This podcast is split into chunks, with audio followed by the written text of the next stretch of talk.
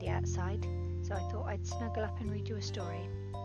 This one is called Augustus and His Smile by Catherine Rayner. Augustus the tiger was sad. He had lost his smile. So he did a huge tigery stretch and set off to find it. First he crept under a cluster of bushes. He found a small shiny beetle, but he couldn't see his smile. Then he climbed to the top of the tallest trees and found birds that chirped and called, but he couldn't find his smile. Further and further Augustus searched.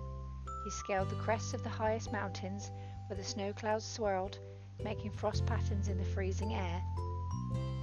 He swam to the bottom of the deepest oceans and splished and splashed with shoals of tiny, shiny fish.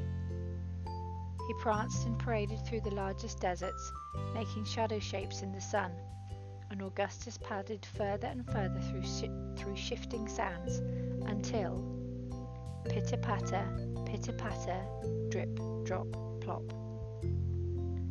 Augustus danced and raced as raindrops bounced and flew.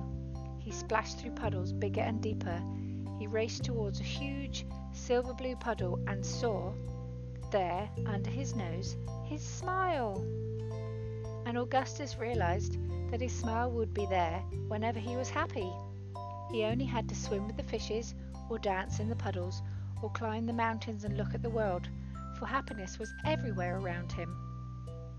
Augustus was so pleased that he hopped and skipped and jumped away smiling. The end. Thanks everyone.